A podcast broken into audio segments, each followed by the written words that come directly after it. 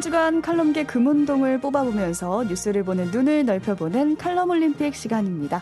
오늘도 CBS 구용의 논설위원과 함께합니다. 어서 오세요. 네, 안녕하세요. 네, 이번 주에는 특별히 수능이 있는 날이기도 했는데 네네. 수험생 자녀 있으신가요?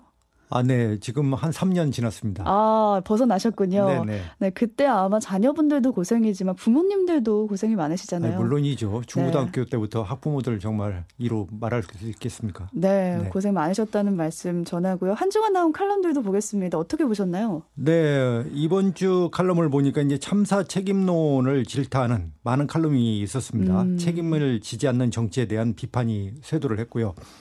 아, 한편에서는 불필요할 것 같은 논란도 있었습니다. 아, 유족 명단 공개가 폐륜인 것이냐 아닌지 정말 음. 소모적 논쟁도 있었고요.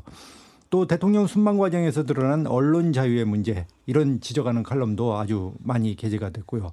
아, 미국 중간 선거의 의미를 따지는 분석 칼럼들도 있었습니다. 네, 쭉 이렇게 칼럼 동향을 살펴주셨는데 네네. 그럼 이 중에서 골라오신 세 개의 칼럼 오늘 만나보겠습니다. 네. 먼저 동메달 칼럼부터 보겠습니다. 어떤 거 가져오셨나요? 11월 15일자 서울경제신문입니다. 송영규 선임 기자가 썼는데요. 이태원역 1번 출구 앞에서라는 아, 제목입니다. 이태원역 1번 출구라고 하면 지금 추모 공간으로도 많이 이용되고 있는 곳인데 네네. 벌써 참 사가 벌어진 지 오늘로 3주가 됐습니다. 그렇습니다. 오늘 저녁이면 그렇게 되죠. 어, 저자는 이태원역 주변을 둘러보는 것으로 글을 시작하고 있는데요. 음. 무거운 마음으로 현장을 찾아갔는데 1번 출구 방향으로 들어서자마자 가득한 메모지, 추모글들을 마주하게 되었다고 합니다. 네. 어, 메모 내용을 언급하고 있어요.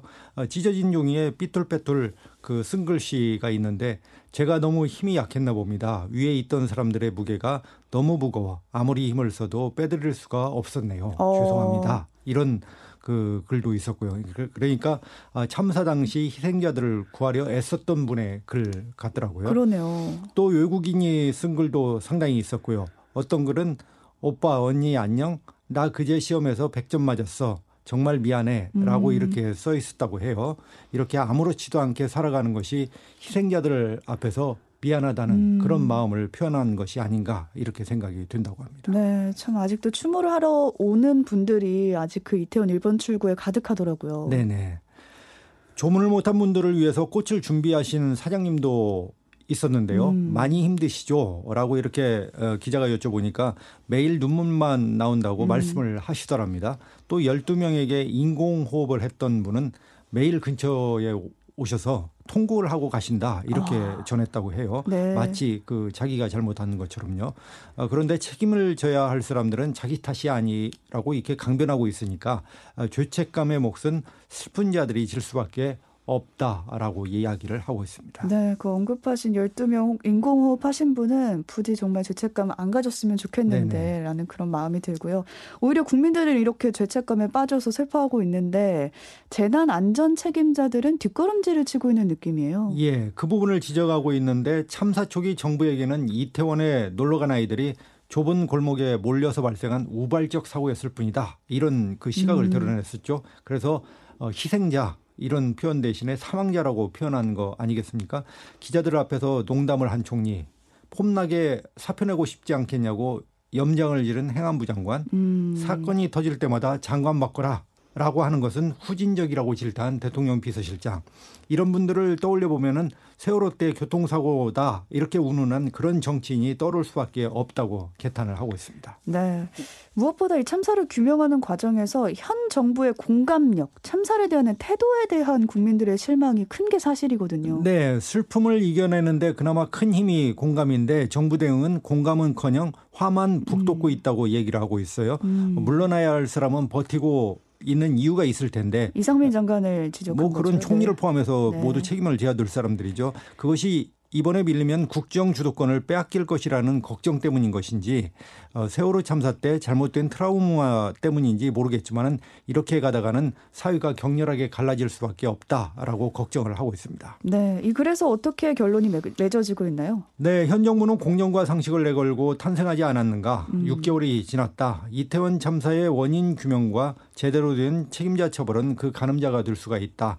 그 결과에 따라서 이태원 1번 출구가 슬픔과 분노의 벽으로 장벽으로 남을지 음. 아니면은 공간과 화해장이 될지로 이렇게 판가름이 날 것이다. 라면서 어, 마지막 정리를 했습니다. 네, 원인이 부디 잘 규명이 돼서 일본 출구가 화해장이 됐으면 좋겠다라는 바람은 드는데 위원님은 이 칼럼 어떻게 보셨나요? 네, 글쎄요. 참사 3주째인데 어찌 마음이 더 무겁고 음. 답답 해지는 그런 느낌입니다. 물론 뭐 유가족들의 아픔이야 뭐라 이야기할 수 있겠습니까? 그렇죠. 아, 여기에 제가 덧붙일 수 있는 무슨 말이 위로가 될 수 있을까? 참 저도 고민을 했지만은 음. 방송에서 어떤 말씀을 드린다는 사실 자체가 사실은 좀 두렵기도 합니다. 자꾸 하신 그 박완서 선생이 아드님이 일찍 좀 이렇게 사고가 있었어요. 네네. 그래서 한 말씀만 하소서 거기에 이제 책을 냈는데 어, 거기에 보면은 이런 대목들이 좀 생각이 나서 가져왔습니다. 그저 만만한 건 신이었다. 온종일 신을 죽였다. 죽이고 또 죽이고 100번 고쳐 죽여도 죽일 여지가 남아있는 신. 음. 증오의 마지막 극치인 사리. 나의 이 사리를 위해서도 당신은 있어야 돼. 이런 음. 또 글이 있었고요. 내 아들이 죽었는데 기차가 달리고 계절이 바뀌고 아이들이 유치원 가려고 버스를 기다리고 있다는 것까지는 참아주었지만 88 올림픽이 그대로 열린다는 것은 도저히 참을 수 없는 것 같다. 음. 내 자식이 죽었는데도 고을마다 성화가 도착했다고 잔치를 벌이고 춤을 추는 것을 어찌 견디랴. 아, 내가 독재자라면 1988년 내내 아무도 웃지 못하게 하련만 음. 미친년 같은 생각을 열정적으로 해본다. 글쎄요, 제가 뭐 표현할 길이 없어서 네. 오늘 그 책의 대목들을 한번 회상을 해봤습니다. 네. 이 글만으로도 아마 다들 공감을 하실 것 같습니다. 네, 좀 대통령께서 사회적 애도 위로에 맞는 합당한 조치를 좀 했으면 좋겠다는 생각이 들고요. 음. 언제까지 이 마음들을 무시하고 이렇게 하면서 갈 수 있는지 걱정이 큽니다. 네, 참사 이후 우리 국민에게 아마 이 이태원 1번 출구는 새롭게 정의되고 있는 과정이 아닌가 싶거든요. 음. 어떻게 명명이 될지 앞으로 처리 과정을 지켜봐야겠고요.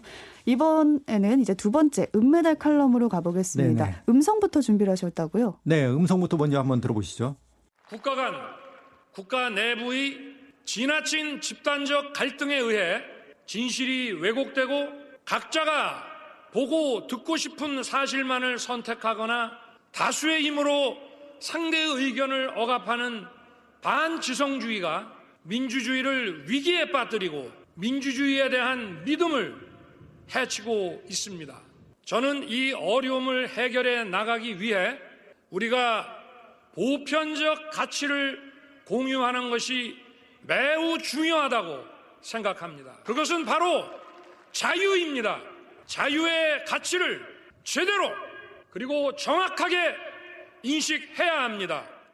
네, 윤석열 대통령의 취임사한 대목을 듣고 왔는데요. 은메달 칼럼은 아무래도 윤 대통령과 관련된 칼럼 골라오셨나 보네요. 그렇습니다. 경향신문 11월 17일자고요. 이명희 사회 에디터가 글을 썼습니다. 자유는 누구를 위하여 종을 울리나? 음. 입니다. 네, 여기서 말하는 자유가 이번 주 내내 논란이 됐던 아마 이 언론 자유를 지칭하는 게 아닌가라는 네네. 예상이 드는데요. 이 칼럼 어떻게 시작되고 있나요? 네, 윤석열 대통령이 대선 후보 시절인 2월 18일에 언론 자유에 대해서 페북에 쓴 글이 있다고 해요. 음. 자유민주주의의 근간은 표현의 자유에 있습니다. 라고 하는 글입니다. 네. 실제로 윤 대통령은 입만 열면 아까 들으신 대로 이제 자유를 말씀하시잖아요. 취임식, 음. 광복절, 유엔 총회에서 수백 번 자유라는 낱말을 언급하고 있습니다. 그래서 이 자유를 몇 번 외쳤다 이게 기사가 될 정도로 그러더라고요. 자유를 강조하고 네. 있잖아요. 네. 서울법대 검사 출신의 대통령이 입에 달고 사는 이 자유라는 개념은 대체 무엇일까라고 음. 작가가 의문을 던지면서 시작하고 있습니다. 네, 이 글에서도 윤 대통령이 말하는 자유가 어떤 거냐라고 의문을 제기하고 있네요. 네.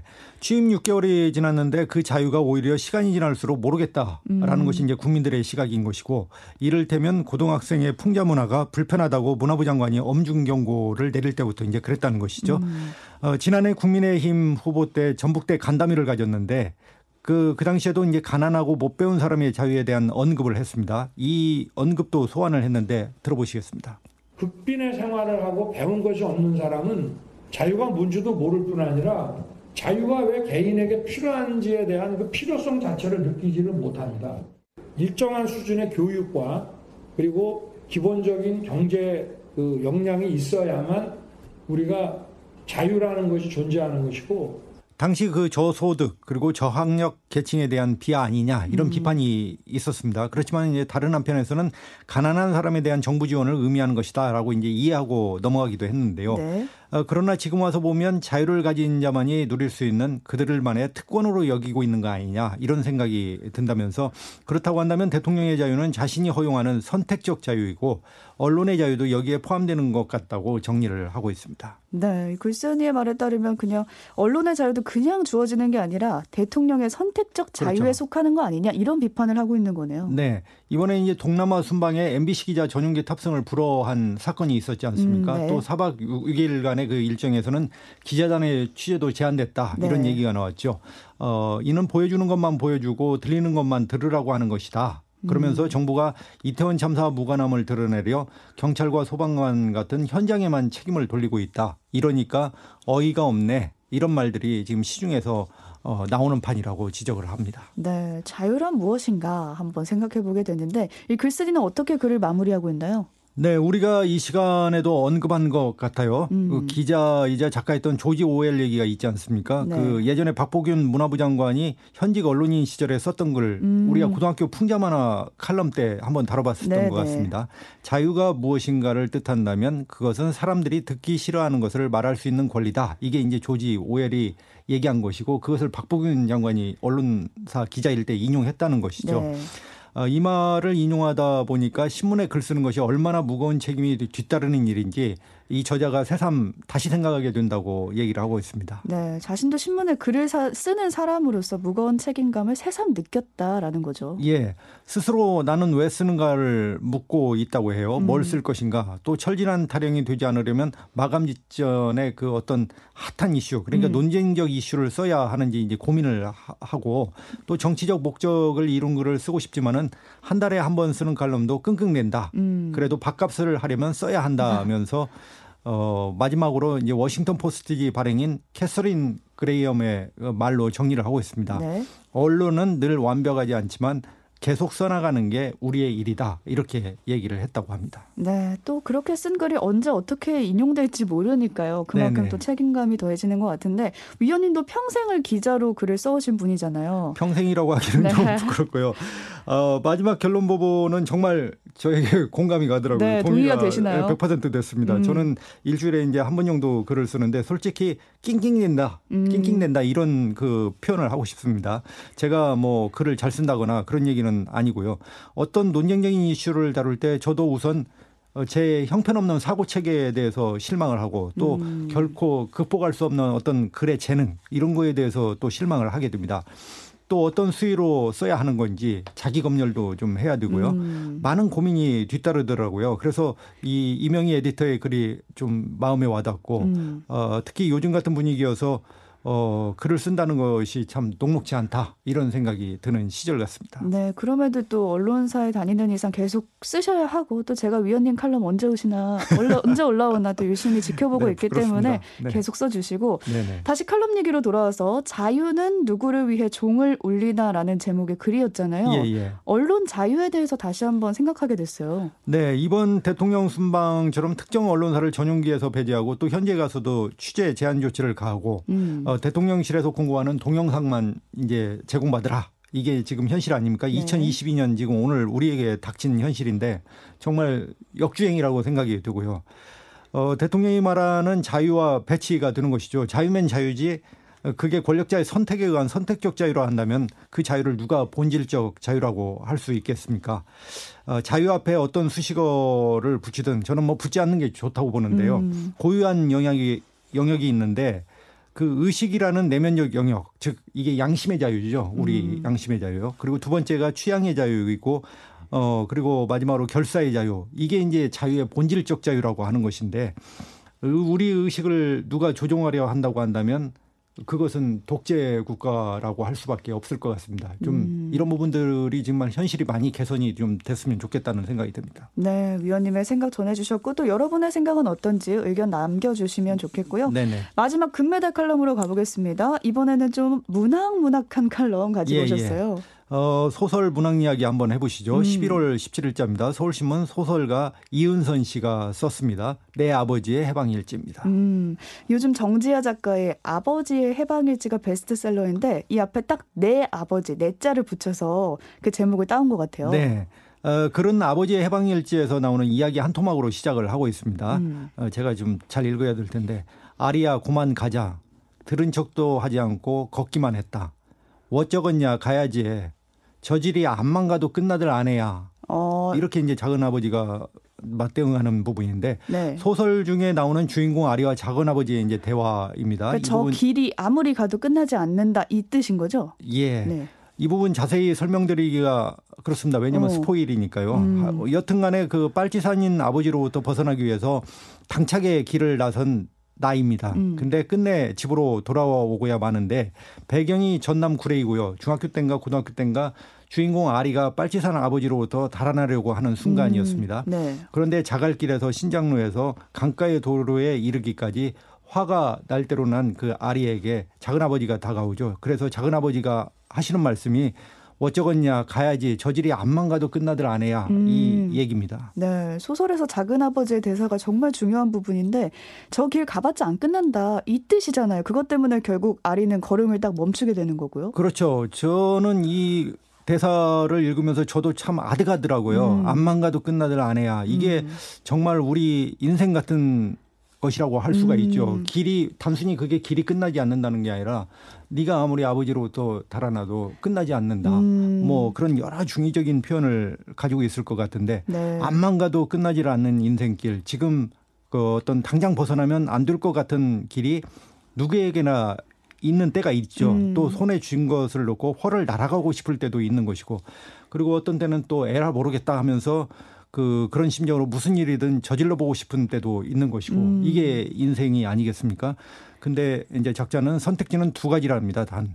그래서 벗어나거나 아니면 벗어나지 않거나 이 두 가지라고 얘기를 하고 있습니다. 네. 누구나 일상을 살다가 이 길을 벗어날까 말까 한 순간들을 겪잖아요. 네네. 그게 또 인생이라는 건데 이 글에선 제목이 내 아버지의 해방일지니까 예. 이은선 작가 아버지 이야기가 나오지 않을까 싶어요. 그렇습니다. 작가의 아버지가 평생 운전기사로 살았다고 해요. 뭐 음. 뭐 탄광차, 용달차, 버스기사, 회사 택시 기사, 그리고 개인 택시 모범기사, 운전기사에 이르기까지 음. 운전 경력만 50년쯤 된다고 하는데 어, 시간이 아버지를 떠매고 온 것이죠. 그래서 이제 어느덧 칠순 노인으로 변했고 어. 아버지 인생도 이제 순탄치 않은 인생이었다라고 회고를 합니다. 네, 평생을 이제 기사로만 살았던 아버지의 순탄하지 않은 인생 속에 도대체 어떤 일이 있었나 그게 좀 궁금하네요. 네, 어떤 때는 수모와 폭력을 당했고 범죄 수배자를 태워주고는 돈도 못 받은 적도 어. 있고요, 얻어맞은 적도 있다고 어. 하고요. 또 지름길과 돌아가는 길 사이에 가격 격차, 가격 차이 때문에 시비 이런 거 우리 흔하게 아, 상상할 그쵸, 수 있잖아요. 그쵸. 예, 이런 상황은 뭐 말할 것도 없고 아버지가 운전대를 잡고 겪어야 했던 희노애락들은 그야말로 장편 소설감이다라고 음. 할수 있다. 어떤 아버지들 그렇지 않겠냐 예, 이렇게 얘기하면서 작가의 가족이 얼마 전에 이제 제주도로 여행을 갔다고 합니다. 네. 근데 아버지가 이제 시력 왼쪽 눈이 상실해서 어 좀 문제가 있는데 나머지 눈이라도 성할 때 이렇게 여행을 하자 해서 음. 갔다는 거고요. 여행에서 그 아버지가 손자 손녀들과 이렇게 노는 모습을 보면서 어 정말 어 이게 굉장히 좋은 아버지와의 화해 화해라고 할까 아버지와의 좋은 시간이었다 이렇게 음. 회고를 하고 있습니다. 네, 이제야 좀 쉼을 누리시는 것 같은데 그래서는 작가의 어린 시절도 그려지고 있습니다. 네, 작가도 어린 시절에는 아빠가 사업가이거나 교사였으면 또는 음. 박사나 의사였으면 얼마나 좋았을까 이런 공상을 하는 적이 있죠. 또 네. 어렸을 때 누구나 그런 생각을 하지 않습니까? 아버지 뭐 하시냐 하면은 좋은 직업도 돼보고 싶은 음. 게 이제 어린 아이들의 생각이고요. 그 이 장면에서 좀 생각이 나더라. 영화 친구에 보면은 네 아버지 뭐 하시나 이렇게 선생님 뭐 그분을 선생님이라고 해야 될지 모르겠지만 네, 네. 묻더라고요. 그러니까 장의사입니다라고 이렇게 했다가 죽도록 얻어 터지거든요. 네. 그러니까 어쨌든 그 어린 마음들이 다 뭐 음. 그렇다는 것은 뭐 독자 여러분 지금 청취자 여러분도 공감을 하실 겁니다. 네, 네. 이제 글의 결론부로 가는데 어떻게 마무리되고 있나요? 네, 제주도 한 식당에서 아빠에게 작가가 물었다고 해요. 운전하기 싫을 때 있었지?라고 음. 이제 딸이 물으니까 어 그랬더니 아버지가 한두 번이 간 뒤 그래도 뭐 다른 거 할 거 있가니 그냥 했지라고 이제 대답을 하시더랍니다. 음. 어 작가는 그래서 이제는 그냥 했다. 이런 아버지 말씀에 저희를 아는 나이가 됐다라고 말하고 있습니다. 네. 운전대를 놓고 싶은 때가 어디 한두 번이었을까. 그렇지만 아버지는 길을 달려 집으로 돌아오셨고 우리를 먹여 살리셨다. 나는 아버지에게 평생 고맙고 자랑스러운 모범 운전사였다는 사실을 여기에서 밝힌다. 음. 성안 오른쪽 눈으로 보실 때 몇 번이고 여행을 다녔으면 좋겠다면서 글을 마무리하고 있습니다. 네, 좀 따뜻하네요, 갑자기. 네. 이 글의 제목에서 나오는 소설 아버지의 해방일지 얘기도 좀 해봤으면 좋겠는데 이 소설로 아버지와 화해하는 분들이 많다고 하더라고요. 네, 저도 그 지인이 꼭 읽어보라고 해서 읽어봤는데 음. 정말 압권입니다. 음. 어, 요즘같이 슬플 때 기회가 되시면 꼭 한번 읽어보시면서 정말 유쾌합니다. 또 구수한 전남 그 굴의 사투리도 있고요. 어. 어 거기에다가 심각한 얘기지만 곳곳에 블랙 코미디가 있습니다. 음. 그래서 이 책을 읽으면서 어 정지아 작가한테 저도 흠뻑 빠졌고요. 네, 많은 맞... 공감도 어, 네 있을 겁니다. 아마 네네. 틀림없이 어, 살아계시든 돌아가셨던 아버지는 위대한 분들이시고요. 모르겠습니다만은 어릴 때부터 빈부 귀천에 따라서 어 뭐 부모님을 원망하기도 하고 또 그 다른 사람을 뭐 부러워하기도 했겠지만은 음. 어 두 작가 정지아 작가나 이은선 작가처럼 한두 번이 간 뒤 그래도 뭐 다른 거 할 거 있까니 뭐 이렇게 해서 그냥 했다. 음. 그게 어떻게 보면 그 인생인 것이고 이 말의 그 깊은 울림에 또 떨림을 갖지 않을 수 없을 것 같습니다. 네. 또 아까 말씀드린 대사대로 저질이 안만 가도 끝나들 안 해야 이 작은 아버지의 뭐 독백 음. 독백은 아니죠 이제 대화인데 이 말씀이 정말 그 우리 인생의 어떤 소주를 담고 있지 않는가 음. 아, 그런 좀 아득한 생각이 드니까 한번 같이 읽어보시고 토론들을 한번 해보셨으면 좋겠습니다. 네, 마치 우리가 출판사에서 책이라도 협찬을 받은 것처럼 보이지만 요즘 말로 하면 또 내 돈 내산이라고 직접 네. 사서 보신 후기 네. 전해주신 거고요. 네. 또 위원님의 해설을 듣다 보니까 끝곡은 아마 이 자이언티의 양화대교가 좋겠다 싶어요. 네, 오늘 그 노래를 듣고 싶습니다. 네, 작가의 아버지도 택시 기사셨고 저는 이런 생각도 들거든요. 양화대교를 지나는 차 하나하나가 어쩌면 소우주일 수도 있겠다. 그러니까 운전하는 한 분한 한 분이 다 각자의 무게를 지고 일터나 아니면 다른 데로 또 나가시는 거잖아요. 그렇게 소우주가 모여서 지나 지나는 곳 양화대교 함께 들어봤으면 좋겠습니다. 오늘도 좋은 칼럼 소개해 주신 위원님과는 여기서 인사 나눌게요. 고맙습니다. 감사합니다.